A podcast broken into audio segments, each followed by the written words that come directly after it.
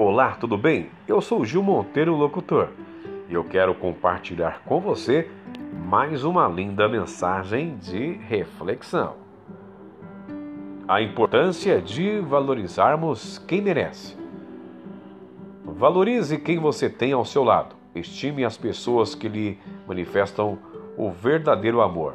Lembre-se que ninguém dura para sempre e amanhã pode ser tarde demais para retribuir as coisas boas que recebemos. Às vezes, só quando perdemos alguém importante que passamos a dar o devido valor.